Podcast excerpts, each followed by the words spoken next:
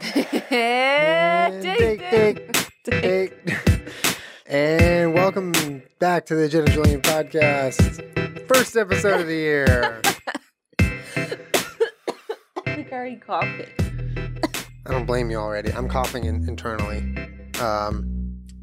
We wanted to talk about something else, but we feel like we should talk about this today. So anyway, welcome everyone back to the podcast. It's good to be back. We took a little time off for the holidays. We hope everyone's holidays were awesome and fun and great. And 2018 has started off interestingly, I guess I could say. Mm-hmm. So today, that's what we'll be talking about is the whole Logan Paul situation. But first, we have some cool things, okay? We have sponsors, and I'm going to read you the sponsors really quickly because, you know, we're going to grab every bit of positivity we can today. They keep our show alive. They keep our show alive. First off, MeUndies, guys. MeUndies, the dopest underwear you could buy, 3 times softer than cotton. They have brand new designs all the time, ships right to your house, okay? Right now, you guys can get 20% off and free shipping with the cool. I'm wearing them right now. I wear them all the time. As am I. I have too many pairs. I'm wearing boy shorts with like a palm tree design on them. Yeah, and you know what, guys? If you're thinking about a gym membership, maybe just start with the MeUndies, okay? Then go for the gym. But trust me, you will love the MeUndies. Go to MeUndies.com/JennaJulien for 20% off and free shipping. Thank you, MeUndies. Also, guys, Tracker, the tiny device that prevents you from losing all your important items. It's a little tracker. It connects to the app on your phone. The Tracker Pixel is very, very useful. I use it all the time. Right now, if you go to the Tracker, that's TheTracker.com/JennaJulien, you get 20% off your first order when you go there. Guys, it's a really small investment for something that can really give you a lot of peace of mind for all your important electronics and everything else you have. Thank you, Tracker. Check all your stuff. And lastly, we have a new sponsor, guys. It is Quip. It is the electric toothbrush that looks like it was designed by Apple. It is so clean looking, but it also makes your teeth clean looking. And it's affordable. And it's affordable, guys. It's really dope, okay? So right now, it starts at just $25. And right now, when you go to getquip.com/JennaJulien, you get your first free refill pack. You get your first refill pack for free. So you don't need to pay for the first refill. They'll give it to you. But it's a really cool item. It's an electric toothbrush for those who don't want to spend a bunch of money on one and need an affordable but reliable one. Get Quip. So getquip.com/JennaJulien. Check it out. Thank you, sponsors. Thank you, sponsors. Wow. Okay. I'm like, I feel like I need more caffeine for this conversation, but I also feel like there's not enough caffeine for this conversation. In the world. I also just want to say, I know you guys are, most of you that listen and watch the podcast, like, you know this is a podcast. Like, you know, a lot of it is like, we're just here having a conversation, so maybe we're not going to say everything perfectly. And, like, even just trying to gather information and things for this, it feels like this frustrating mess. It's like the most frustrating jigsaw puzzle to try and sit down to, and like organize and lay out. So I think the best way for us to do it is to just talk about it. So forgive us if we don't say everything perfectly, I guess is what. Yeah. No, that's a good point.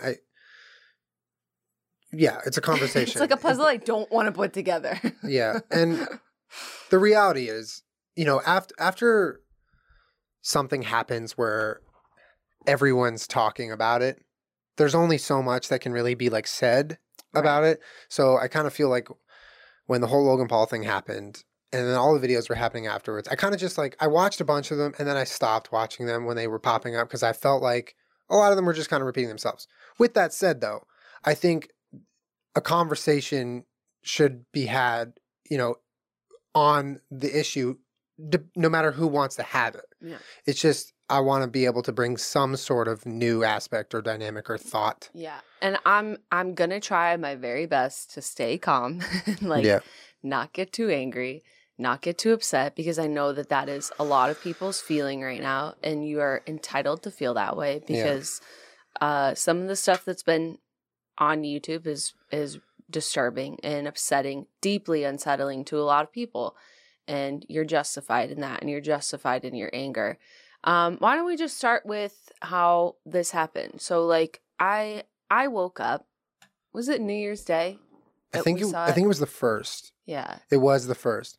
Really quick, we got these new mics. We're still figuring out the levels and everything, so you just got to talk a little close to it if you can. Right, yeah. That helps. Be patient with me. Yeah. I'm moving the mic. No worries, y'all. I woke up New Year's Day, I think, or, you know, we'd taken a nap or something because we were watching, hi, I'm Reed Drummond. Welcome to My Frontier.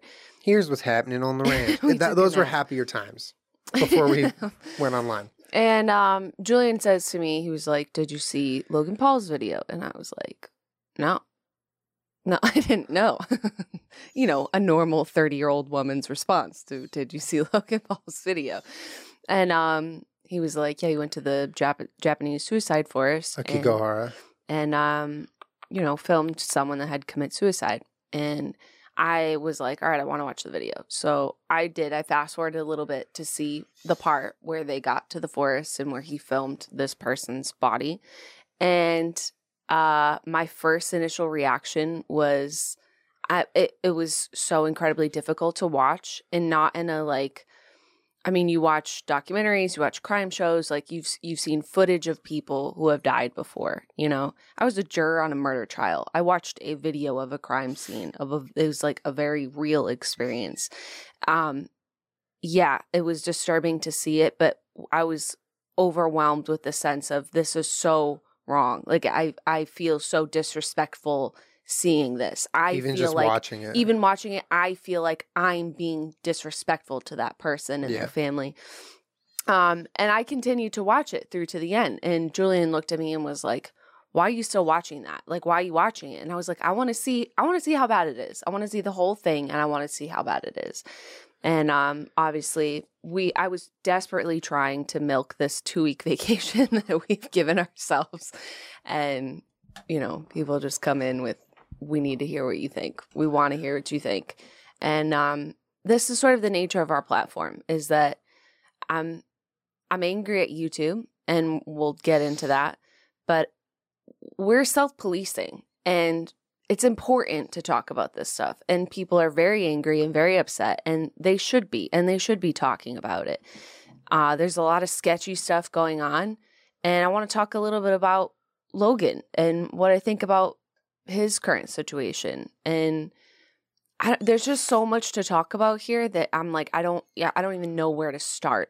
All right. Well, I think I agree. I think it's a little overwhelming just thinking about the whole situation, but I want to first just touch on a couple things. I think we should go from like the initial reaction we had to kind of seeing where it went in terms of like how YouTube dealt with it and the way it played out because of what YouTube did or didn't do for that matter. And then moving forward, like what we think of the situation as it stands today. Yeah. To be perfectly honest, I try not to like consume too many like vlogs, and that's different than it used to be for me, because when I started vlogging and I was early in vlogging, I felt like that was like doing homework. And that's something Jenna, you know, gave me a lot of insight to when I started making YouTube videos. Like, you got to know what's out there. It's doing your homework to know the landscape of what type of video you're making. So initially I watched a lot of vlogs, and it helped me a lot, even just to know what I didn't want to make. But it just gives you an idea of what the landscape of that type of video looks like, which is so important. If you're going to be a creator, you need to be educated on your field. That's not the same anymore. I don't watch pretty much any vlog ever. And a big reason for that is because I feel like the idea of vlogging has become so centered around shocking people for the sake of a video, a thumbnail, and a couple views, but then forgetting what that means for real life.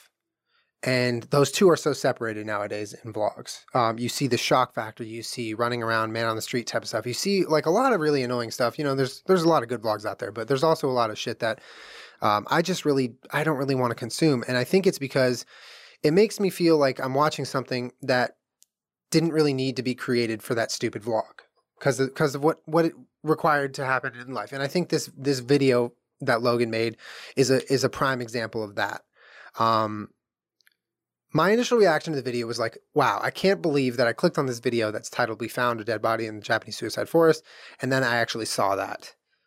Pretty much all of it. You know, the blurred face really didn't do anything. And what got to me the most, like Jenna had said, you know, you've watched Dateline, you were on a murder trial, you you've been disturbed to a sense of from seeing different aspects of death. For me, this was different than anything I've ever seen because of the fact that it was in a real vlog.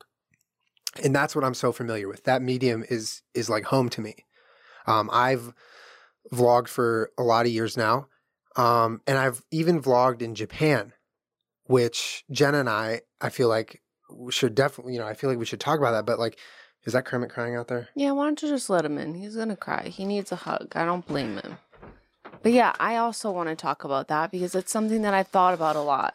Because obviously there's videos that came out after the original Suicide Forest video. We the Unicorns have put together a compilation of his other Japan vlogs that were all equally offensive. And a YouTuber named Reena Scully had made a really good video talking about how his whole attitude towards their culture, towards their country, it's like it reminded her, I'm not speaking for her, like I want you to watch her video so you can hear it in her words, but like it reminded her of the way that she and her family were treated by other people because she was foreign and they think she's so cute and they talk down to her.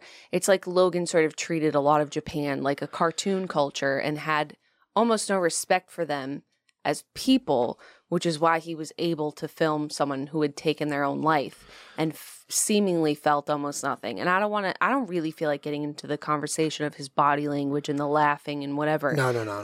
It was disrespectful. and other YouTubers have pointed out that, yeah, your content is like, we're going to the suicide forest, but like there's definitely a kernel in there where he's like, I hope we find a dead body, or I hope while we're sleeping over in this forest, someone comes in here to kill themselves and we, the Low Gang, dab, dab, dab, can sit down and talk them out of it. You know, what a great video. And send a message out to him. Yeah. I want to talk about some of that in a little bit, but like the Japan thing is like, it is, you and I are both Americans that have gone to Japan. Yeah. As I'm sure a lot of you are, or I don't know, whatever. It's so difficult to go to Japan and Tokyo in particular and not be overwhelmed by the sense of respect that is just everywhere. In everything. It's everywhere you go. Before I saw that video, I would almost say it's impossible to go there as an American with our American values and our American culture and not be affected by it in a positive way. Like, it's really hard to go there and just be like, fuck this, fuck everything, whatever. It's so powerful to sit with the way that they think they do things differently in terms of respect than us. It's so admirable that those parts of their society, their culture are so moving for us as Americans, where it's all like me driven, independent driven, like me before everybody else. I'll do whatever I want. Fuck everybody. This like, you can get a white picket fence. You can reach for the stars. The limits are endless for you as a person. And to go there, and it's so difficult to not be moved by that. How they treat their belongings, how they treat other people, how they treat children, how they treat people on a train. It's like their food. The issue for me when the Unicorns video came out showing the rest of the vlogs in Japan, which by the way, all it took for them to make that video was literally watching his other vlogs, which makes you wonder, and it begs the question, which I'm not going to waste my fucking time, but it begs the question, how many vlogs did this guy make going around doing God knows what, God knows where, and disrespect the fuck out of something that you might really feel like annoyed by, and annoyed to the point where like, wow, that's embarrassing that guy does what I do, or that guy's embarrassing because he's from my country, or that guy's embarrassing because he's just a downright, disrespectful person, whatever. My problem is if I'm sitting here and I have never traveled to Japan, all I've seen from Japan are things on TV, YouTube, the internet, whatever. I've heard of how it is there. I've watched movies. I've met people who lived there, this and that, but I've never been to Japan. And I watched that video. I'm like, wow, that's pretty fucked up. Like, I feel like that's really disrespectful and that makes me angry. But like Jenna said, like you just said, the fact that we were there and we got to feel every single day that we were there, we got to feel like that respect and that culture shock in the most positive, life-changing way. Every day we were there, wherever we went, whoever we talked to, walking around at 3 a.m., watching literally, like, we walked down a street at 3 a.m. in Japan, and not only was it like silent to the point where you can hear a mouse run down the street, but there were bikes leaned up against houses, not locked up. No one's, there's no stealing all over the place there. There's umbrellas that people take from certain establishments, use them and drop them at other establishments, and no one steals them. That's why that system works. The cabs are pristine clean. We met a cab driver who spent his entire day, the day before he picked us up, trying to find a guy who left his wallet in his cab. Like, everyone who we had met and every place we had gone to, we just felt like a conflicting feeling of like, damn, America can be really, like, really disrespectful. And like, I didn't even think of this. Like, I didn't even think of a society that existed like this in today's, you know, time and age. And then we go home and we're like, wow. Like, and I mean, culture shock, because we had never, I mean, personally, I had never given the thought that a place like that, with people who respected each other, who were complete strangers and respected just the well-being of the community and cleanliness and peace, existed today. Yeah. Like, that seems like a utopian kind of fake idea until you go to Japan and then you see it. And so for that to be our experience in Japan, and something that, like, we'll never forget. Right. We've talked about that long before this video came out. We'll never forget our trip to Japan. For that to be our experience and then see the Logan video, it's just, there's no words. It's like, it's the, like, we misstep a little bit in Japan on accident. Like, we say the wrong thing, or we accidentally, you know, we feel horrible. So for that video to come out, it's like, holy shit, but, dude. I mean, yes. And I agree with you on all of those things. And I want to clarify that, like, as YouTubers ourselves, you know, we're not in a position to demonize someone else for making something, or, you know, we've made mistakes. Everybody makes mistakes. And I've seen people defending Logan as this video was a mistake. He apologized for it. And I've also seen a lot of you guys comparing my fish apology video to his apology. I laugh. It makes me laugh. Okay, you guys are funny. But, like, I just think it's the difference between how someone handles a bad decision. You know, like, the length of time I don't think has anything to do with it. For my apology video, I was sitting with the fact, I think a lot of people miss the point of that and continue to miss the point of that, but I was sitting with the fact that I'm a vegan and I care about animals, and I put animals in a place where they shouldn't have been, and I was sitting with that guilt, and the guilt was overwhelming. And if someone, you know, genuinely feels bad for something that they've done, I think you can tell. You know, it doesn't need to be a big, long thing or a drawn-out thing. And I think a lot of people are upset because they aren't convinced, or they can't fully tell if Logan feels bad for what he did, or if what he did he thinks is even wrong. Because if you're going to play the other side of this, there are lots of other YouTube videos in the Japanese suicide forest, going around Tokyo or other countries or other places, being really disrespectful and annoying. I mean, just look at Jackass. This is their whole thing for years and years and years. How loud and obnoxious can we be, you know? So it's not that I'm so everywhere. I mean, he's gained, however, over 1 million subscribers since then. Probably, yeah, I think. He's not losing subscribers. Go. So it's important to talk about, and I think even, like, when I was a younger person, you know, I listened to questionable music. I listened to or watched questionable things. My mom would let me do stuff like that. And I understand there are a lot of kids and a lot of people that look up to Logan and like Logan a lot. And what he did was not okay. And what YouTube is doing is not okay. And I feel like what was important about what my mom taught me was you get to decide whether or not you like them, you know, having a conversation with kids. And it's not if you're a parent, because I'm not a parent. I don't have a kid. I'm not telling you how to parent. But, like, your younger sisters, your cousins, your brothers, you know, your neighbors, talking to them about it and helping them understand that you can really enjoy someone a lot. Maybe they just like the fact that he's entertaining and just a young guy, you know, you don't have to get it. But what you do have to get is that that person is not infallible, and they do make mistakes, and then it's okay to call them out on it.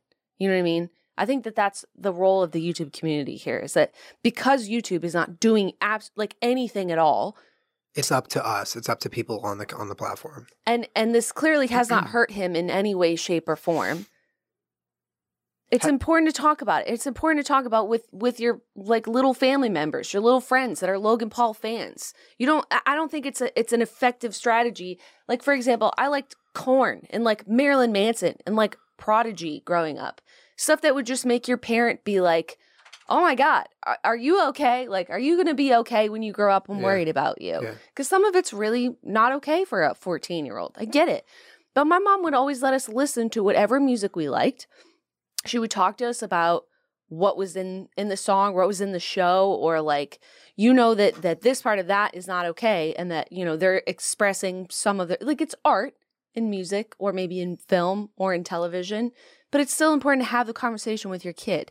And I think maybe a lot of people, a lot of parents, a lot of friends would be like, you can't watch that. You turn it off. It's fucking trash. Logan Paul is trash. Fucking cut it out. But maybe an important strategy here is just have a conversation. Well, because clearly people are going to continue watching him, is to just have a conversation with the younger people in your life that you can really enjoy someone as an actor, a musician, whatever. But if they do something that crosses the line, you have to let them know, and you decide as a person what your values are. Does that align with your values? And it's not just your kid on their iPad or on their phone checking out YouTubers. Like, that's what scares me the most is the way parents kind of generalize. Like, okay, they're on the internet, they're just watching their YouTuber. It's not funny anymore. But they're not paying attention to what that is. And in fact, they're not only not paying attention, but like in the case of when like kids are going to Jake Paul's house and the parents were there with them, that's how fucking far removed these people are from reality and scruples and morals, is the fact that they're like, yeah. You know, I imagine their conversation with friends is like, no, I'm going to take my fucking son to this thing with a YouTuber, and then I'll meet you later. Not knowing what the fuck is going on. Yeah, not having any fucking clue that that's a reality for that person, you know, regardless of how that situation played out. But really quick, there was so many tweets going around, like the ones, you know, referring to suicide hotlines and if you need help, talk, you know, so many tweets that were being highly retweeted when this whole video initially dropped. And one tweet that stuck out to me was, hey, really quickly, parents who are on Twitter, there is a video going around right now that your kid probably is going to see or has seen. Yeah. Maybe consider having a talk with them, which is such like a, you know, an oversight to most people. But it's like, that's the reality of this. It's like, this is not just another YouTube video in the sub box. Like, you parents need to wake up. And I think the parent thing is such a good point. But it's like, this is so, and that's the gravity of the situation. That's what sucks so much. But it's also like a good note for parents to be like, okay, well, this is not just, I don't know. It's like YouTube is not family friendly. Like, you can't just assume that everything on there is going to be peaches when in fact this could do real damage and probably already has done a lot of real damage to kids. Well, I mean, I think the important thing is we see this all the time at meet and greets. We hear this all the time, just on the street, just wherever, when we meet parents and they go, yeah, I have no clue who you are, but my kid loves you. So, you know, it's great. And you see interviews with parents waiting in line for Jake Paul's house, for example, which is a petting zoo back whenever. Yeah. And they're like, yeah, I don't know who the kid is, but like my daughters love him. So like, I'll do anything for them. It's not cute. It's not funny. It's not okay. And you're not being a good parent. Yeah, for you to not know what your kids are into. I'm not, and again, I'm bringing it back to the point that I made about the way that my mom parented me, which is I'm not saying you should dictate what they can and can't listen to. You and I know just as well that if there's something you're not allowed to see, you're going to eventually find a way to see it because you're a little shit kid and you find out how to watch things you're not allowed to watch. You know what I mean? Rated R movies and whatever. You'll sneak into a movie theater. Kids are going to figure out how to watch it. By telling them, don't watch that person, he's trash, I'm not sure is an effective strategy, but a conversation is an effective strategy. And it pisses me off that I've seen a couple videos of parents being like, I'm having a conversation with my son about this, and or my daughter or my younger sister or cousin, you know, because them just being blind to it maybe doesn't help them either. There's a level of decision making that I think is really important for young people to have when they decide what they want to watch and not watch, and it shouldn't always be at their parents' discretion. Like, I do think it's important for a 13-year-old to be like, I liked Logan Paul, but I don't think I like him anymore, you know, and to have a talk with a caring adult that says, well, why do you feel that way? Well, because the alternative is they go into their fandom Twitter DM group and they encourage each other about how Logan made a mistake and everyone's an idiot for criticizing him. And then all of a sudden they're back in that warped kind of world where they don't have any input from reality or any parental advice on any of this, or even just like someone to talk to who's not like a Logang, right? Like, I don't know. That's what we're in the age of social media, right? Where our parents were like, you know, if you listen to Madonna, there's so much sexual stuff in there. You can't listen to that. I mean, that only gets you so far. But you're in a time and space where everyone theoretically has a voice and can use it. I think it's important to teach your kids, like, this person is literally no different than you. They are on a democratized platform. If they're doing something that you don't think is right, it doesn't matter if you're 11. You should feel that way. You know what I mean? Yeah. You're entitled to feel that way. You're important and you matter in this space, you know? Mm-hmm. Whereas in years ago, it was like they can just get away with ignorant, racist, annoying shit for years until someone made a big enough stink about it to get it off the air. Yeah. You know? Yeah. It doesn't work that way anymore. Everyone has opinion. Everyone has an equal opinion now. And I don't know, honestly, it's like one of the most intimidating parts of this whole issue is watching like the fallout from his fans and like seeing how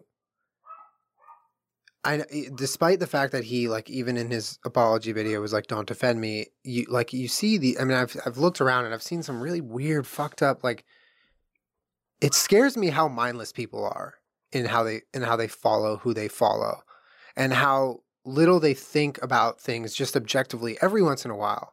And I think such an important part of growing up is like teaching yourself a moral compass, so to speak. And like you develop a moral compass from your surroundings, the people you meet, your teachers, your peers, but teaching yourself your own version of it is such an important thing in growing up into an adult or a young adult. And a huge problem with YouTubers and YouTubers like Logan Paul who have these massive followings. And again, you're not responsible for what every fan of yours does, but the problem is like, it just really discourages the idea of like, let's objectively think about what's right and what's wrong for a second. There's so much groupthink happening that it's almost like a lost cause to try to weigh what is a good thing and what's a bad thing. Because if the person who you like did it, that discussion isn't happening with anyone. Well, I mean, one of the things that I also wanted to talk about this before we get into all the YouTube responsibilities. Yeah, stuff, we can do a little break before the YouTube thing. Is sort of along the lines of what you just said. And I feel like I have a couple of things that I would say to Logan directly. First of which is I want to be careful. You know, we're talking openly and honestly about this topic, as a lot of people are on the internet. But I want to be careful about the mob mentality and the demonizing someone. You know, what I think he did was, it's really irresponsible, really insensitive, and really terrible. And he should be criticized for it. But I don't want to contribute to the mob mentality. Well, it's just not productive at this point. No, it's not. But talking about it is productive. Yeah. And we know that makes real change on the internet. Yeah, having a conversation, I agree. Another thing that I want to talk about is that we do know from experience and from the experience of other YouTubers or content creators is that your job is very unique, especially if your job is to share your life every single day. The monotony of that is just mind-blowing, where I know a lot of you aspire to be vloggers and you do it and you want to do it. And everybody sort of hits this same wall of like, I'm only one person and life is relatively boring when you're living it. And, you know, a lot of it is filled with you entertaining yourself by watching something else or playing a game or talking with your friends or petting your dog or going for a walk. Silent. I'm asleep right now. And it gets very difficult to entertain people with you only being yourself. So I get the path for a lot of vloggers turns into this, all right, well, let's start structuring in some vacations, some trips. Let's travel. Let's go places. Let's do things. Let's structure in activities during the day so that we can have some, in theory, content. Yeah. And if there wasn't already people that have been doing this for years, if this was like the first time that a vlogger has done something over the top and people are upset about it, I'd be like, okay. But unfortunately for Logan and Jake, even Jake, there's plenty to talk about with Jake, but like there's been a decade of people that have come before you that have made open and honest vlogs about their struggles and how it has ruined their lives, their relationships, their financial situations, a lot of their friendships, their businesses. It's destroyed a lot for them because they've put their entertainment first. And I think that this vlog in the Japanese Suicide Forest was a perfect example of someone who has been putting entertainment first so much that they have forgotten how to be a person, right? Like if you're running any other business, people comes first. You need to have good people. If you're working with a bad person or bad people, it doesn't matter how great it is, what it is that you're making or whatever. You have bad people around you. People first in the sense that like you're putting yourself first, your morals first. He's completely lost track of everything that's not content, you know, because if people came first, you would get yourself in that situation and be like, oh my God, this is not content. This is not okay, you know, but he's in the actual thick of that where it's like everything is content and I have now lost myself as a person. And I know we hear about these stories of people who have sold their soul to the devil for fame and success and blah, blah, blah. If that's just, if you took that as a loose interpretation, something like this is an example of that. You have forgotten who you are as a person or what even makes a human being, that a person that has committed suicide, that is hanging from a tree is still a person and not content. That is sort of, in my definition, you have now sold your soul. You are no longer a person. You are doing everything for your job, your entertainment, your money, whether or not you monetize the video or not, because I don't care about those details about how he hadn't monetized it and it just didn't get taken down and YouTube put it on trending. It's content. You've put your job, your entertainment, everything in front of just being a good person. That to me is the definition of selling your soul. There's nothing in there anymore. And I will tell you that, you know, his channel is growing, so I'm trying my best not to do this like bandwagon slam fest. And someone was like, you defended Logan Paul in the other podcast. And I'm not sure that I did. I talked about how my personal interactions with him had gone and that he was professional. He was on time. He had reached out to me years ago when he wanted to drop out of school to pursue YouTube and asked my thoughts on it. I'm an education pusher. I, of course, was like, I think you should stay in school, but you should ultimately do what's right with you. I'm not sure how that's offending someone, but I take your criticism. But like, for all of this, I don't know. He's lost himself as a person in his job. And I will tell you how difficult it is. You have lost the respect of the community. And yes, your channel is growing. And yes, you're doing well. And people will continue to watch you. But I think people vastly underestimate just how difficult it is to remain in any industry when you have lost the respect of your peers and colleagues. It's really hard. And we do have some control in that people don't fuck with you anymore. People aren't going to work with you anymore. People aren't going to hang out with you anymore. And I know you're a maverick and a lone wolf and you think you can do everything by yourself because you're a 22-year-old kid who's on a rocket ship and thinks nothing can stop them. That's not true. It is so incredibly difficult to exist in a space where nobody has your back. And that is incredibly isolating and lonely. I think we've seen that a number of times within the YouTube community. You know what I mean? Mm-hmm. I think that's a really good point. The idea of someone like being detached with reality because of how far gone they are down this hole of like making content all the time and being the most trending and being edgy and making shocking things and having a brand that's bigger than anything in the world, right? And I think the choices he made that in order to have documented what he documented and posted what he's posted and reacted how he reacted, those choices were all, like you said, blinded completely by numbers and ego and his own brand and trending and this and that. But I don't think it's that, like, I think that's such a good point. And you can relate it to the before and the after as well. Like if you look at the videos of him running around disrespecting the fuck out of everything and everyone and him in that foreign country that is all about respect, all of what he was thinking wasn't like, I want to go be an asshole. It's, I want content. Mm-hmm. I want to make shocking shit. I want my buddies to film it. I want to be funny. I want to see a ton of fucking comments telling me how funny and entertaining this was. I want it to trend. I want 1 million views. I want 1 billion views, whatever. That's all that was on his mind. It's not like Logan is like this horrible, evil man who's going around doing these things. He's lost. He's lost. He's just completely clouded by this idea that he needs to be number one at whatever the fuck he's trying to be number one at, which in the internet age, it's so goddamn convoluted now. It's like, I mean, what is even the goal, right? Like what more could you want, right? But I want to relate what you said in addition to before, the after. And the after, meaning the apology video that he made, because it really was one of the most infuriating parts of this whole thing for me, because it was so rehearsed and so bad and so disingenuous. To me, this is my opinion. Like, you could have had any different reaction to that apology video. But for me, it's like, he wakes up, whoever his people are, whatever, might have told him, hey, that tweet you sent out wasn't received well. We need to make a real video. Let's address it. I need you to be like, let's be real, genuine. Let's apologize, this and that. And Logan, being the actor that he is, because he is an actor, this is not my words. Those are, you know, that's what he wants to do. He's acted in movies before. That's his like thing.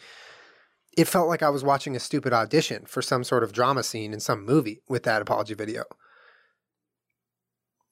There was no like pauses. There was no ums. There was no uhs. There was no, you know, like it was all just like calculated scripts with him, like, looking at, it was just, oh, I mean, I can't even tell you how uncomfortable I was watching that apology video. And then after it was over, I felt like no one was sorry. I just felt like it was just another piece of this whole puzzle mm-hmm. that he added onto his channel. And that's another, like, it would have been different if he had done the shit he had done, waited a couple days, gone on camera, made a really messy, kind of all over the place, but like in some way genuine apology where he wasn't well spoken. He wasn't well lit. He wasn't, I don't know. Anything about the video being genuine, he could have really just conveyed at least 10% of me that he was sorry. And it would have made me feel like, okay, he might be waking up as a person. This whole thing might have woken him up. But the sad thing for me is it felt like a 3-part series where all 3 parts, he's still not a person. Mm-hmm. He's still lost in that world. Mm-hmm. Yeah. I mean, absolutely. There's nothing worse than a bad apology. Like, you're not sorry, you know? Why did you waste our time? Sorry, got that reaction. And... yeah, you're not sorry. And I between Jake and Logan, when all the things, you know, shit hits the fan with the two of them and they feel the need to half-ass apologize or whatever, like, you don't have our respect. It's as simple as that. And if you want it, like, you need to just stop with the one-up-itis. Like, the next thing we're going to do is bigger and better than ever. And I can relate to some of, like, almost nothing of what they're doing, but, like, some of the internal attitude. Because I do feel like part of my younger self and my career was playing a little bit of a character and, you know, an extension of myself. It's not a lie, but some of it is like a little more turned up than I would usually be, which is like we have this incredible outlet with the podcast, with live streams and stuff, even vlogs, where like you don't constantly feel this pressure to be this certain person 24/7. And I see a lot of that in both Jake and Logan, especially Logan right now. When you look back at some of his vlogs and what he's doing there, you can tell that he is trapped in this box of, I need to be over the top and entertaining. And if I am not that, then I'm not going to have an audience and people aren't going to care. Maybe that would happen. But I will tell you from experience, as I'm sure a lot of other people would, you have everyone's attention. You've already done the most difficult thing in the world, which is like, not in the world, but yeah, just people vastly underestimate how difficult it is just to get people to care yeah. about what you're posting or what you have to say or what you're doing. You've already done all of that. It is okay to let go of this like act of, oh my God, this is so crazy. Let's go do something fucking crazy and nuts and entertaining. You know what's fine? It's just being your normal self. People are already interested in you.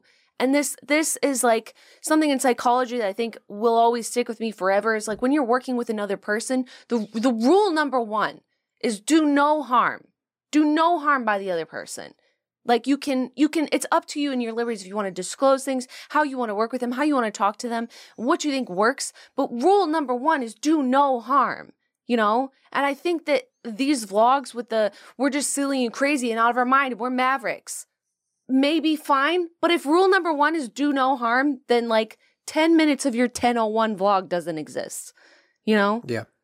If you're just thinking about, maybe you weren't in this position, you didn't get into this because you wanted young kids to look up to you, or you didn't think that this would be your audience and now you're put in this position, fine, whatever, I don't care. But you're at this point, you now have 15 million people that watch your YouTube channel. Do no harm and really think about it and really sit with it. And when people critique your apology, when people critique what you've done in your vlogs, listen to them. Don't just dab on them and say that they're fucking haters. Actually listen to them, internalize them, think about them, do things differently in the future. Like, I'm not looking for Jake or Logan or either of them to just grovel for 10 years and say how sorry they are. No one wants that. Yeah. We want to see you grow up and learn and change, you know? And have more of a connection with reality and what you're putting out on the internet. Because clearly YouTube's not going to shut down either of their channels. They're not going to stop any of it. And kids aren't going to stop watching them. Their channels are only continuing to grow. So what we want, and I think what might do well to start back on the trail of earning your colleagues' respect here, is to show some growth and stop. Maybe every once in a while, take a break from being a fucking jackass on a street in a foreign country and just be yourself. I think you and your brother will find it incredibly liberating to just be yourself for a little while and not some over-the-top character.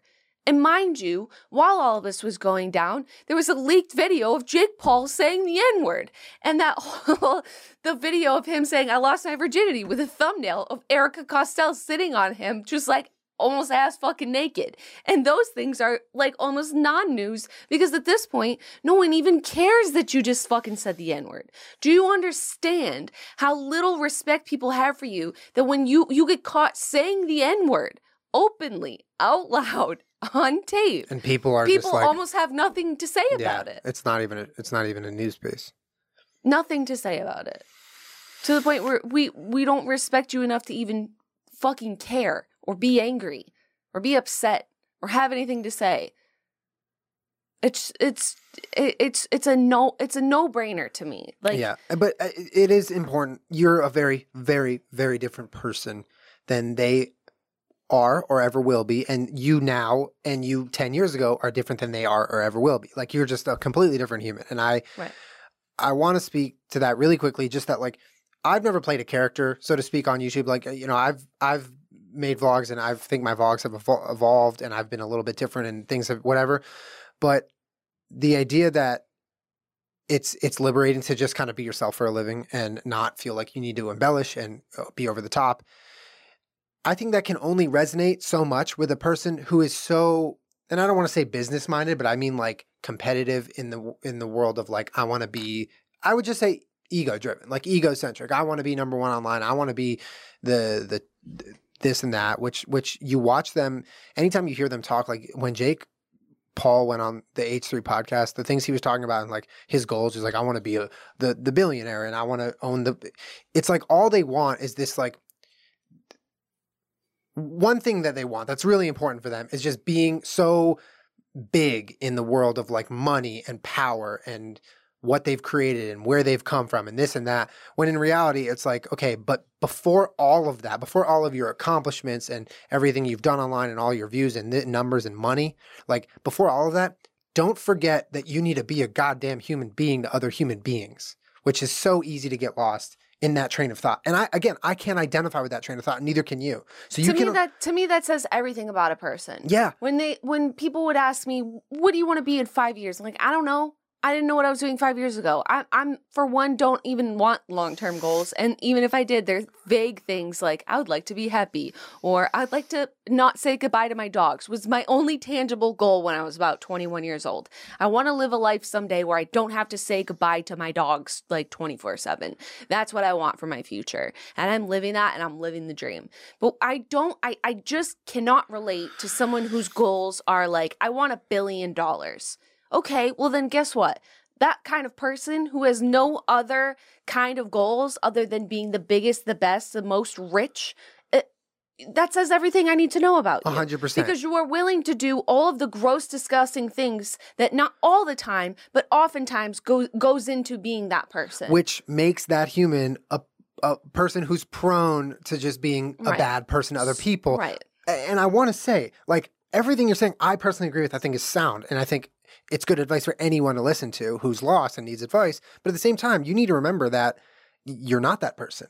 And as much as you don't identify with that, they might not identify with you, a person whose goal is to just make money and be powerful. Right. Like all those people who have those goals are not all bad people, but they are a lot of times very prone to being less of a humanitarian and a friendly neighbor to the average person, or having any kind of balance or a moral compass, because you have such blinders on. And I think you made a great point, but it's just important to remember that a lot of people who have those goals or wired like that, they may see no value in what you just said, and there's not really a tangible problem with that, which is and well, here's my thing. So I feel like I know a lot of adults like this, and I've known a lot of people like this in my whole life. Jake Paul and Logan Paul are both young men. They're very driven. They're very excited for their careers. Yeah, they've made a lot of mistakes, and I guess we're going down the road of which is worse and worse and worse, and we're watching from the outside, and we see the harm that it is causing. But it's somehow admirable for a 22-year-old to be so hungry to achieve their dreams and success. Like, young kids see him as a success story. They're inspired by him. They're inspired. He's so hardworking. They're inspired by his mansion. To me, as an adult, and when I see other adults like this, there's nothing admirable to me about your work ethic to where you have no friends, no relationship, nothing in your life other than your job. It's easy to throw yourself into a job and forget that other human beings exist. That to me is selfish. Fine, do whatever you want to do. But I know a lot of people who become lawyers, doctors, and they just forget about everybody else. Good for you. You've done so great in your career. But what I think is impressive in someone is who can balance things, you know? People who have kids and a boyfriend or girlfriend or friends that they like to take care of, parents that they like to check in on. You know, like, there's nothing admirable to me about burying your head into your work and just denying that the rest of the world exists. And that's what I feel like this is sort of going down. This, like, career before everything. And you do see the people in the wake, in the fallout, making these exposed videos about Jake and Logan being like, yeah, dude, I was part of Team 10. And like, dude, he actually was like kind of a dick to me and like not nice. And, you know, a lot of it sounds like it's coming between like money and business is sort of ruining his interpersonal relationships. Not surprised at all, because it sounds like someone who was so focused on money. Mind. And guess what? If all you want in life is money, you'll get it. And you won't get anything fucking else. You won't be happy. You'll be fucking miserable. It doesn't matter. If you're not happy before you have money, you're not going to be happy after you get money. You will never be happy. And the people around you will never be happy. You'll be miserable on the inside. So go, I think kids are allowed to decide whatever they want and like. And I hope that they see some of the I don't know, the difference between something that is truly admirable and something that's not. I agree. I agree. And I think the narrative of YouTubers telling their audience and the world how fucking hard they work is just so exhausted by now. I'm so fucking, yeah, it's a snooze fest. And everyone who does that and will relentlessly tweet about their grind and their schedule and all the work. I mean, just, first of all, just shut the fuck up. And second of all, shut up. The work that's really being done that really fucking matters to the world is the work that you're not fucking tweeting about 24/7. Okay, so even if you're not like Jenna and you don't, and you may have like, you know, I believe in hard work and that's all that matters and jobs is all that matters. Maybe you believe, maybe that's what you think and maybe that's how you live your life and that's totally fucking fine. But I think even you, that person, will agree with me when I say maybe just fucking do it and stop talking about it and stop preaching to people of how lazy they are and how bad their work ethic is and how you set yourself apart from the world by your grind. Shut up. Just do it. Just there's no, like, what you're doing is such a step backwards, 10 step backwards for any hard work that you might have actually done, which I don't even know if you have because all I see is you tweeting about it and posting these videos where you're like, we're taking over the world. Have you ever been part of a sports team? Like, have you ever actually been on a team of people, or is it always just you? Because the person on your sports team that acted like that didn't get very far. If they're just like hustle and grind and everyone else around me is lazy. No, who was your most admirable teammate? The one you could depend on that would just do shit and not fucking say shit. That is the person that you want to be. I don't know. I feel like when I was a kid, I had a lot of people that I liked, celebrities that I liked, celebrities I had a crush on. But all of my role models were like tangible people that like did something that I found admirable. You know what I mean? Yeah. Or even now as an adult, it's not like I idolize, you know, someone who's untouchable in terms of talent or wealth or, you know, it's somebody like fucking Joe Rogan, man. Like I like Seth MacFarlane, or like I like my mom. I'd like to be my mom when I grow up. You know, someone who you're like, this is why I like them, and it has nothing to do with them being good looking or wealthy. Or grinding every day. I think now's a good point where I want to talk about some MeUndies real quick. Oh, hell yeah. Because when you're frustrated and you're annoyed and you're seeing bullshit all over the internet and you're sweaty, just need some soft goddamn undies. And MeUndies has you covered. Guys, it's made from a sustainably sourced natural soft fabric that's 3 times softer than cotton.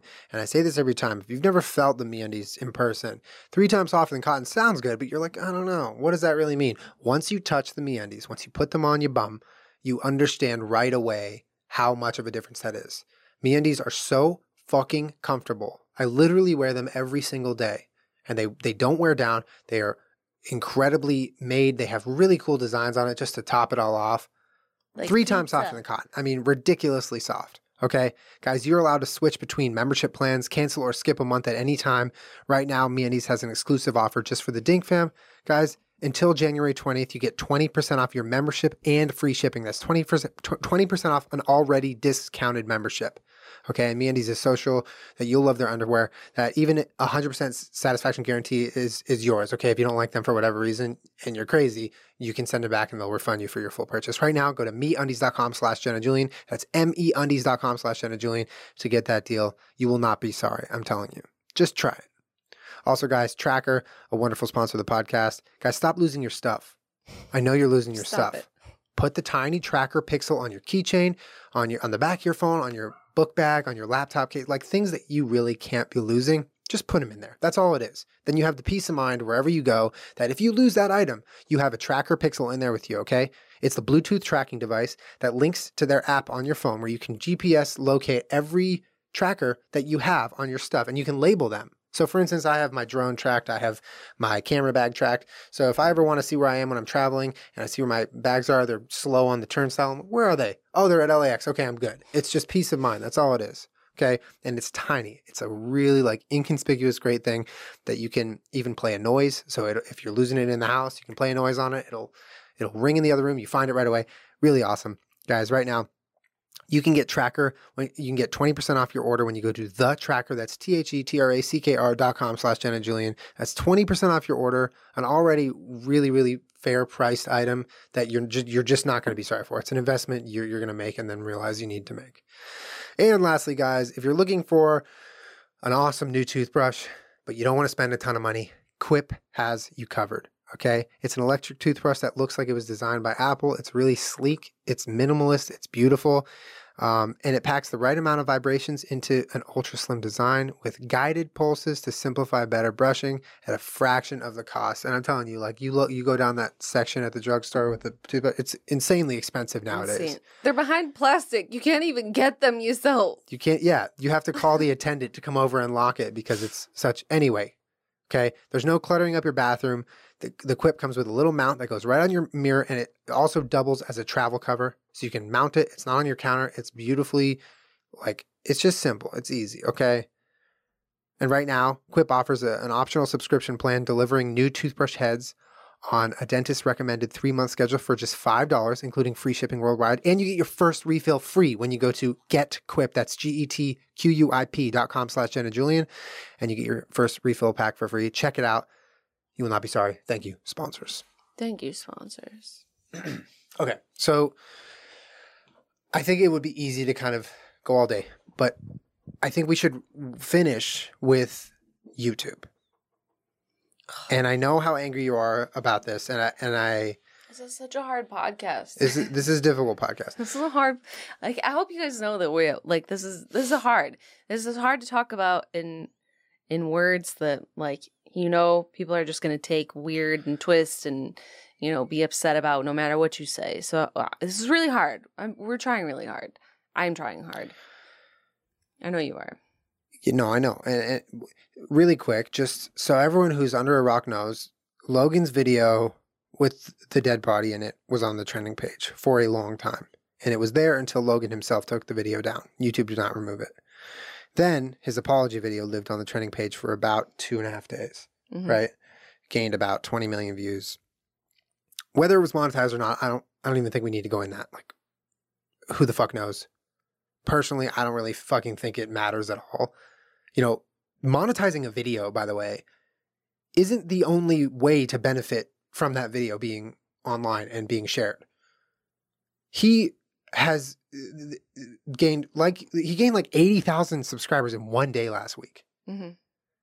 And the views and the my point is, monetizing a video, just because someone doesn't monetize a video or there's no ads on a video, doesn't make them a saint for that, okay? Like, the video is still being shared. It's still being uploaded. There was still a choice to it. Anyway, back to the YouTube issue, which I think kind of revolves around the fact that what YouTube has been policing in the past year and a half, whatever, with all the demonetization and all the control over what they think is deemable or is deemed suitable for advertisers and what isn't, has been such a hot topic recently. So the fact that they allowed this video to stay up,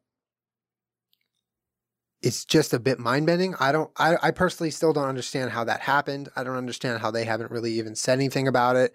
I also just think the cherry on top is the fact that his apology video trended for so long, number one. Like, the YouTube Red golden boy, like,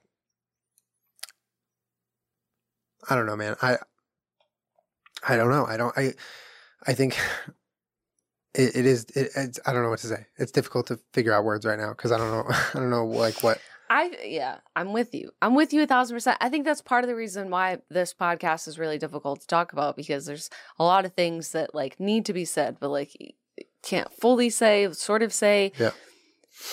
One thing I will say for sure though is that I feel like I'm an err on the side of caution kind of person when it comes to, you know, a lot of the petitions that go around as soon as someone does something that they don't like, that it's like, shut this person's channel down.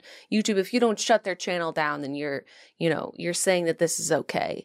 And I would always like to err on the side of caution of, like, I think that, you know, an appropriate thing is to take the video down, strike their channel just like anybody else. Do I think that they need to be banished from the platform? I'm not sure. Although I know that there are other platforms that do that, like Twitter. Twitter blocks people when they think that there's hate speech going on. They block a lot of people. Yeah, they do. And I think that there's pros and cons to both ways.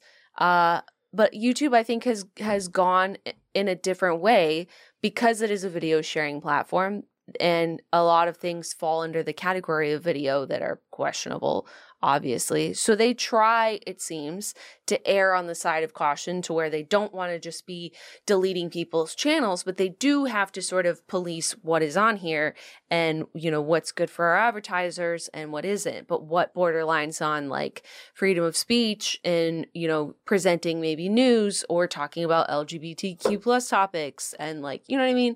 Like, they have a lot of stuff that sort of walks on this ethical line of, like, should it be on YouTube or not? Yeah. You know? Yeah. While still trying to keep the integrity of, we want people to share, in place. Yeah. And they do seem to be almost jokingly fucking haha laissez-faire. Like, they love to just be this giant corporation with these elusive fucking rules and regulations and be like, we don't know. And no one to talk to about it. Robotic answers everywhere. And there's pros and cons, though, I feel like, to them being so laissez-faire. Mm-hmm. A lot of it, I think, is good and powerful because, you know, even just 10 years ago for some of the content that's on there today would be an outrage. Yeah. I can't believe you're letting these people share this stuff. I can't believe you're doing, you know, I think it's important to remain progressive in that sense, and that, like, what's making people angry, not that this suicide forest thing is a good example of that.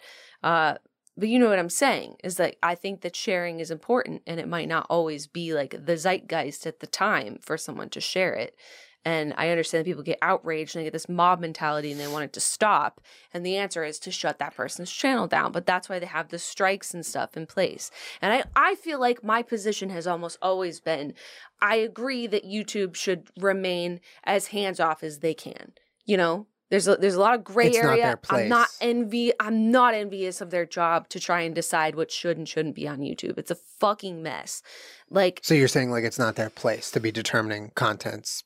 No, I'm saying that they stay hands off, and my position has always been a little more conservative, or like err on the side of caution rather than like anybody that does something that I don't like, they need to delete their channel. Yeah, it like circles back to like job. Yeah, it circles back to like the Sam Pepper thing when we were talking about people like delete his channel. And you're like, no, like you can't just delete someone's. Or PewDiePie, or you know, there's been a lot of different examples where people are like, you need to delete their channel. How dare you? And I've always been the one that's like, or been in the position of, I think we should err on the side of caution. Mm-hmm. Because then once you start getting into that territory, then people are getting, you know, struck down by the hand of YouTube, and mm-hmm. like, we don't know where it's coming from or why. Like, yep. I feel like some of the videos getting taken down, demonetized, like certainly a lot of people have a lot of questions, and, you know, nothing is getting clarified. Certainly nothing has become more clear the more they explain things, which right now is nothing. But I would rather have people being like, hey, YouTube, why is this video demonetized? Hey, YouTube, why did this video get taken down? Hey, YouTube, why isn't this hitting some sub boxes, rather than I'm not allowed to have a channel because I'm a controversial person. You know what I mean? Yeah. And well, I mean, to argue that point in so many ways, when certain channels are hit with relentless demonetization, they're kind of not able to have a channel. Right. Well, that's what I'm saying, is that I'm not envious of their responsibility to sort of try and sort out what we can monetize, what we can't, what's appropriate for this platform, what's not, you know, what's infringing on our terms of use, which are vague on purpose, mm-hmm. so that they can sort of enforce them whenever they want to. Mm-hmm. I'm not envious of that job. I'm not envious of them deciding what this platform should be, because there's a lot of responsibility. Like, a lot of what Twitter does when they ban people is because they're using it for, you know, recruiting for terrorism groups. And Twitter's like, we can't have that. We have to delete this. So YouTube maybe doesn't have that problem because they've deemed all of that just inappropriate for the site. But then when we talk about it in the news, that also now is inappropriate. And then, you know, it's really gray. It's really bizarre. But instead of being like, hey, Philip DeFranco, you can't talk about the news. We're going to shut your channel down because you won't shut up about the news. They just demonetize him. So I'm not sure that any of it's right, but it's also incredibly complicated. Yeah. Which I think we need to agree on. Do we agree that's incredibly complicated? I agree the job of the person at YouTube, or the group of people who have to decide what's allowed and what's not, is the complicated issue, and it's not right or wrong. Yeah. Yeah. So, but I think it definitely goes, you know, deeper. But yeah. For sure. But so when I saw this whole thing with people being like, you know, YouTube needs to do something, I'm usually the person that's like, I think that once YouTube does that for one person, then it opens Pandora's box. I'm going to eat those words right now. Mm-hmm. For in this situation, they needed the lack of, sorry, this was really, you know, long-winded to get here, but like, the lack of response on this is unacceptable. It's absolutely fucking unacceptable. I can't even believe it. The fact that a video that defines violating your terms of use is trending on #1, and YouTube year after year after year refuse to describe to us how and why videos are chosen to be on that place, to be on trending. They say it's like, oh, it doesn't even really impact your views or whatever. We don't know. It's just, you know, it's this fun little thing. No, like, I understand that some of it's like they don't want to perfectly disclose that, like, they're cherry picking. It's cherry picking. It's cherry picking. It's absolutely biased cherry picking. It's a group of people at YouTube who are like, okay, this is what's going to happen. Right, and they don't want to say that. And then a video that will have 30,000 views will be on there, and all the comments are like, why the fuck is this on trending? I don't get it. I get why you need to pull in new stuff or smaller stuff. You want it to be a curated little, like, here's some stuff you might want to check out today. Fine. Then fucking say that. But to have a video on there that literally defines violating your terms of use, how? We need an explanation for at least that. And I'm not saying, I'm still not in the thought of like YouTube needs to delete Logan Paul's channel, but he should suffer the same consequences as anyone else in that position. There should be a strike on his channel. I don't know if he's gotten one, but the fact that that was trending, so they never took it down. They didn't give his channel a strike. Instead, they let it trend. They let Logan Paul take it down. They allowed videos to be re-uploaded of it. Those also trended in other countries. And then anyone discussing the topic with other videos were getting flagged, not for like graphic content, which you think maybe they would be, but for like misleading content. I forget what the name of it is. For having a misleading title and thumbnail. That is so fucking nuts, dude. It doesn't even make any fucking sense. That is so nuts. It doesn't even make any sense. And it really irritates me that, like, yeah, even in the past with the adpocalypse, with PewDiePie saying the N-word, you know, the community gets outraged, and YouTube seemingly at some point, if it's going down, they give their stance on it and it's final. You know what I mean? In the past, that's what's happened. So I don't know how long we need to wait here for them to fucking say something, but it's unacceptable for them to just not. You know what I'm saying? I 100% agree. And I think if there was ever a clearer violation of whatever terms of fucking service bullshit that they've claimed to have in place, this video is it. Right. It is a living, breathing proof test subject of favoritism. Literally what you are not, anyone is allowed to do on YouTube, and yet this is going to trend. Right. Oh, but don't fucking talk about this, bitch, or you're going to be demonetized. Right. He's on YouTube Red, okay? He can fucking do it. Right. And I know I mean, there's literally no other conclusion we can draw here. Right. Yeah. They didn't say anything. This is us just describing a chain of events. We're not giving our opinions on any, like, no. This is what fucking happened here. Right. And I know we're not comparing apples to oranges here, but PewDiePie did say a racist word in a not cool way. And he was stripped of his YouTube Red show. And this is not a one-to-one comparison. No, it's not. But, like, there's a lot of stuff going on with no response from YouTube. And both Jake and Logan still have their shows. Have YouTube Red shows without any type of address from YouTube. And this, not even ahead, like, we're postponing filming. Yeah. Or we're going to look into nothing.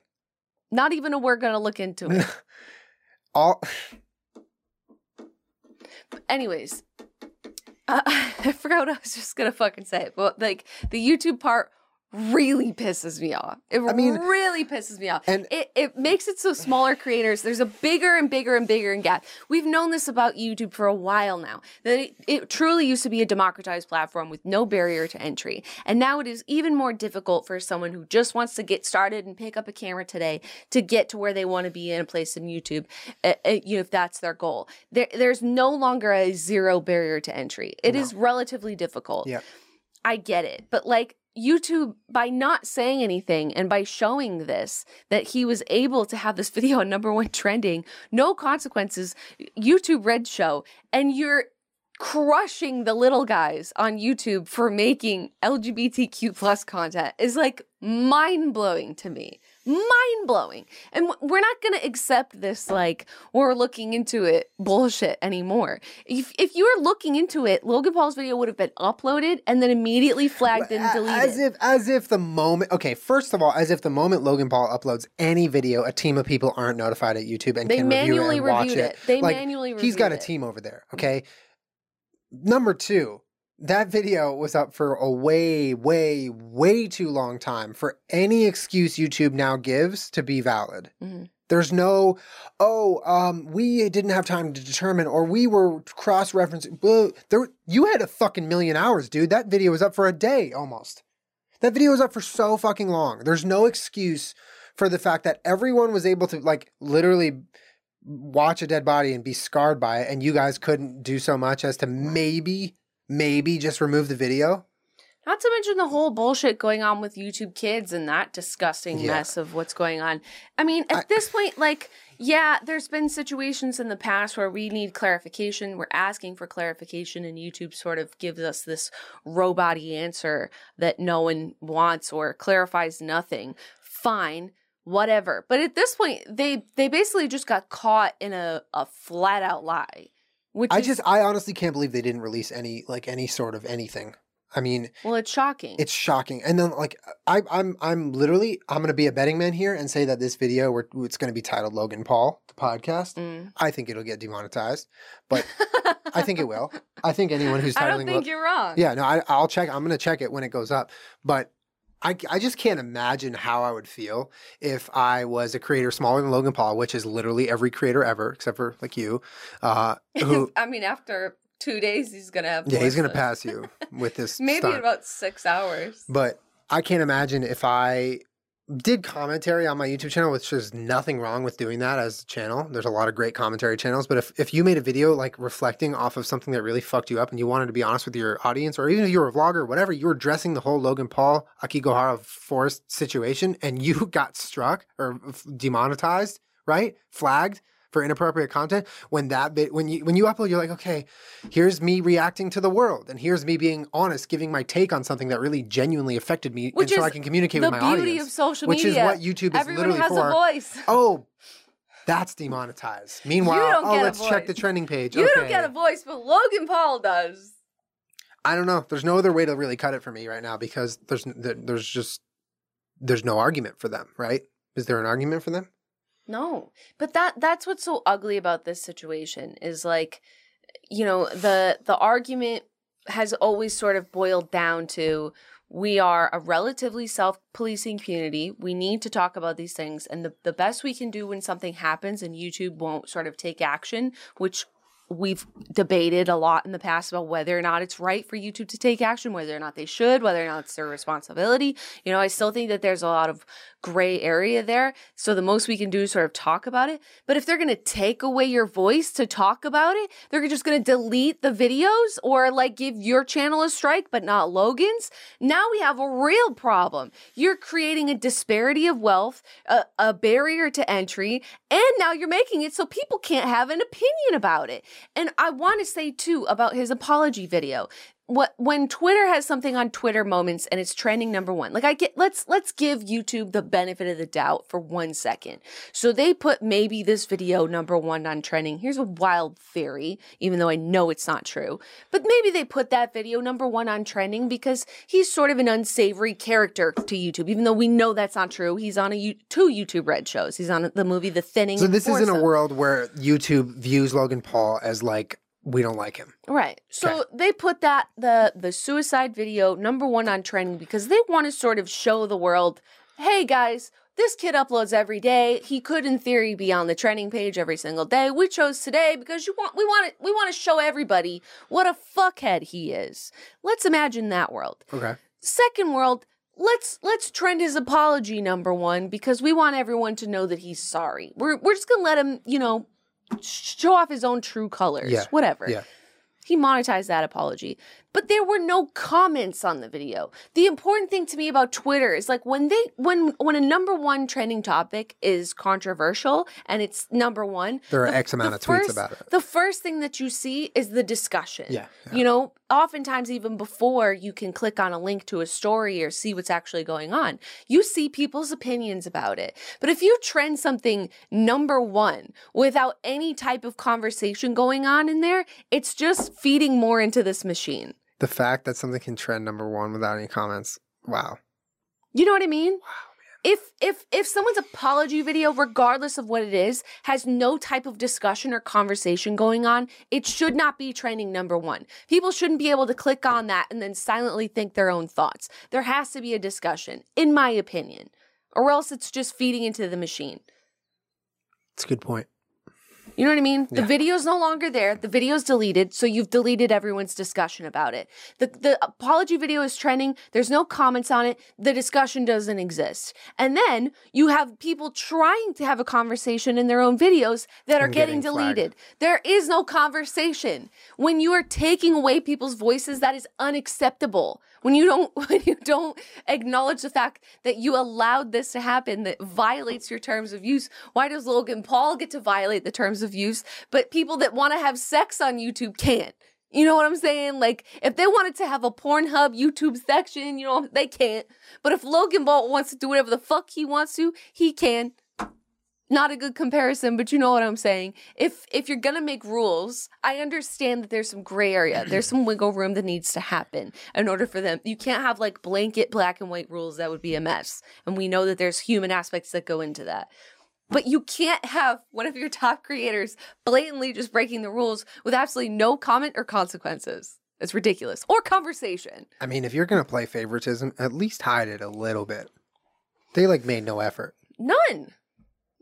And Jake Paul has a YouTube Red show as well. And I've always said this about YouTube, is that they have everything completely fucking backwards. And we talk about this when we talk about our YouTube representatives, people that we've heard from in YouTube, and everyone has the same thing to say. They are number crunching robots that give you number crunching robot answers when you have questions or concerns. It's like they have pre-programmed things to say to you that are all incredibly vague and answer absolutely none of your questions, because all that matters to them is numbers, which is the worst possible way to go about becoming a competition to traditional television or film. If you want people to take you seriously, you can't just, like, ride the wave of what everyone's paying attention to at the current moment. You have to remember why YouTube is even cool in the first place. Exactly. Which they've completely forgotten at this point. But you see people come and go, and you know, it's naive of a 22-year-old to think, like, I'm on an unstoppable rocket ship and growth is forever, and someday I'm just gonna have, like, you know, 7 billion subs because that's how many fucking people there are in the world. Like, it's not gonna happen. Yeah. You know, yeah. And YouTube is so quick to hitch their ladder to whatever is blowing up this year, which I just think is irresponsible.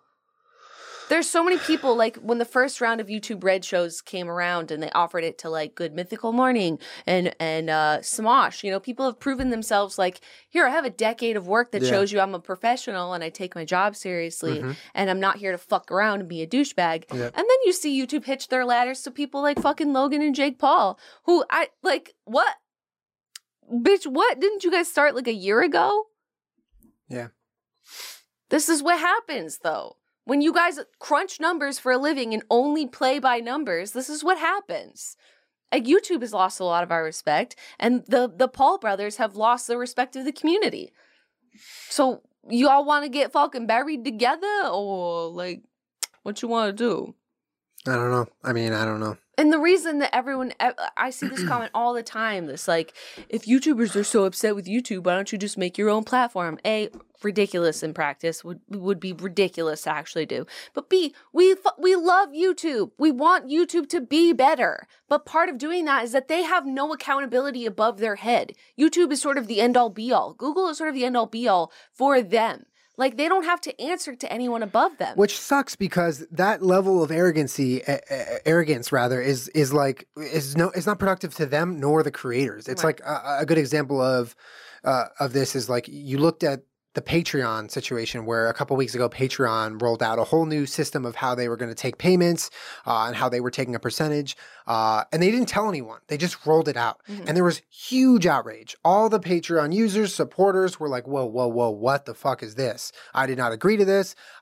My career is based off Patreon, which is a lot of people. This is not cool. You know, mass outrage. And they were like, we're sorry. All right. Our bad. Sorry, guys. We're going to not do that. Thank you for telling us. Right. Like, has YouTube literally ever done anything even remotely like that? No. No. And that's... Well, and how much could they benefit from it? So much. Heaps. Even just to show the people that their voices are not nothing. Right. And it would benefit the platform like crazy. I know they're a ginormous player in the internet space. Obviously. Right. They're the number one whatever. But, oh my God, how far would that go if they just... proved once they said that they were listening. I'm sorry. I'm sorry. Even on a fucking apology, dude. Yeah. Even a tweet that's not, hey, where we're looking in, you know, just one fucking moment of being a human, that you're not this giant machine robot that's here to crush everyone but Logan Paul. Like, just 1 second of like humility where we can just kind of feel a little bit safe here. Yeah. It goes so long. It goes such a long way. And it hasn't been done in as long as I can remember by YouTube.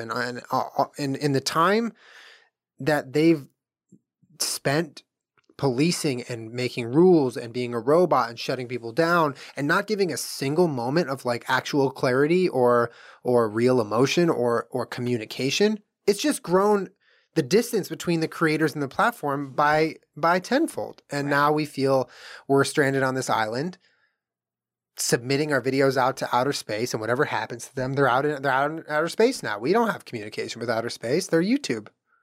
If we want a communication, they'll drop a tweet down to earth saying, hey, at this person, we will look into this. And you're like, okay, great. I still don't believe you exist. But that's like, this is one of the most difficult things though, is that all of the people that you see speaking out about YouTube and speaking out about Logan and Jake Paul, you know, aside from the celebrities that are allowed to have their opinions, or anyone that doesn't work in the YouTube space, everyone's allowed to have their opinions and think and feel how they feel about what happened. It's difficult for us to talk about this stuff with YouTube because it's like biting the hand that feeds you.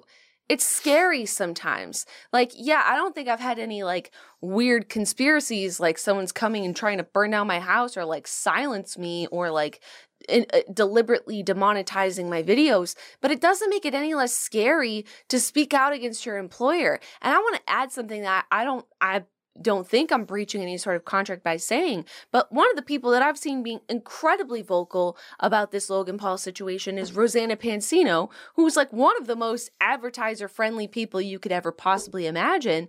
But she, I, and Logan Paul all have one of the same representatives over at CAA. And even she is like, get fucked. This is like YouTube saying, we want YouTube to be a safe space for creators. Also YouTube with shows like their YouTube Red show and like the Logan Paul thumbnail and the Jake Paul thumbnail. I did not expect Rosanna Pansino to come out and say what she said. That was very shocking. But this is someone who has a past with being, you know, promoted by YouTube. She has the same representative as Logan Paul, as do I, over at CAA.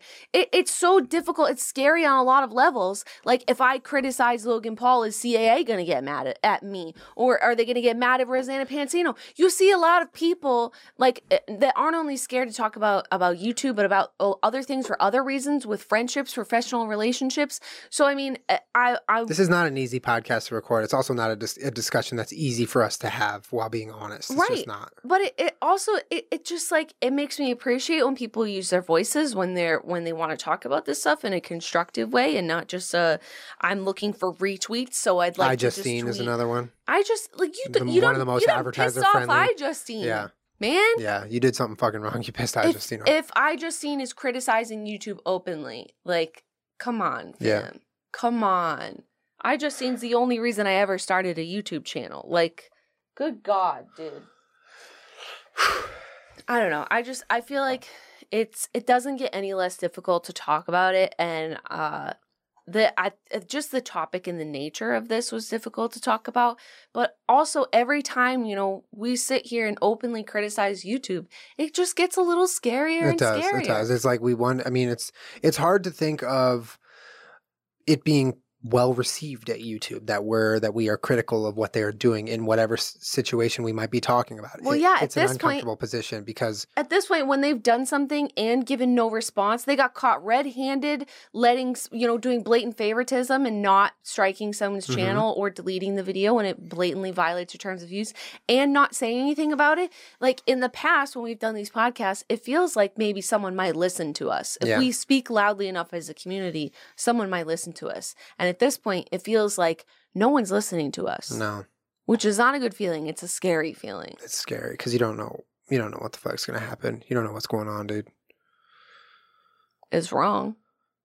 It's fucking wrong. And you guys, you know, if I were a Dink fam looking from the outside in, I'd be disappointed if we sat here every week that something controversial on YouTube happened and just played a game and be like, oh, sorry guys, we can't talk about it because they're paying our bills, or like, you know, and fucking yeah, fuck you, fuck you, dude. That's, and that's not why you guys are here. That's not why you tune in to listen to us talk. Like, I know that you can find that vanilla nonsense everywhere else, but yeah, it's not an easy thing for us to sit down and comfortably talk about and go to sleep and wake up and be like, oh, okay, you know, everything's fine. Because we don't, we literally have no idea. But with all of that said, we hope you guys got something out of this discussion. As always, we encourage you to participate in the comment section. We're going to go through and read what you guys have to say. We love. And please keep it civil. Yeah. I know you guys always do, but just a friendly reminder that, you know, talking down to people or, you know, anything is not productive comments. Yeah, and don't feel like what we said is the right answer. We want to hear your comments on what we have to say. But yes, in a very civil way would be nice, because we're human beings and we're not here to fucking be dicks. So thank you guys for tuning in.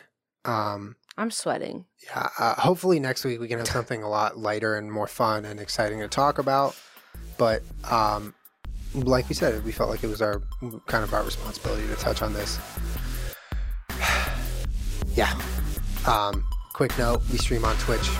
If you're new around here, twitch.tv/JennaJulien. We stream games all there, all the time. So. And it's like more light. And it's more light. It's a lot more custom games and PUBG and fuckery. So thank you guys so much. We'll see you next week for another podcast. Bye, guys.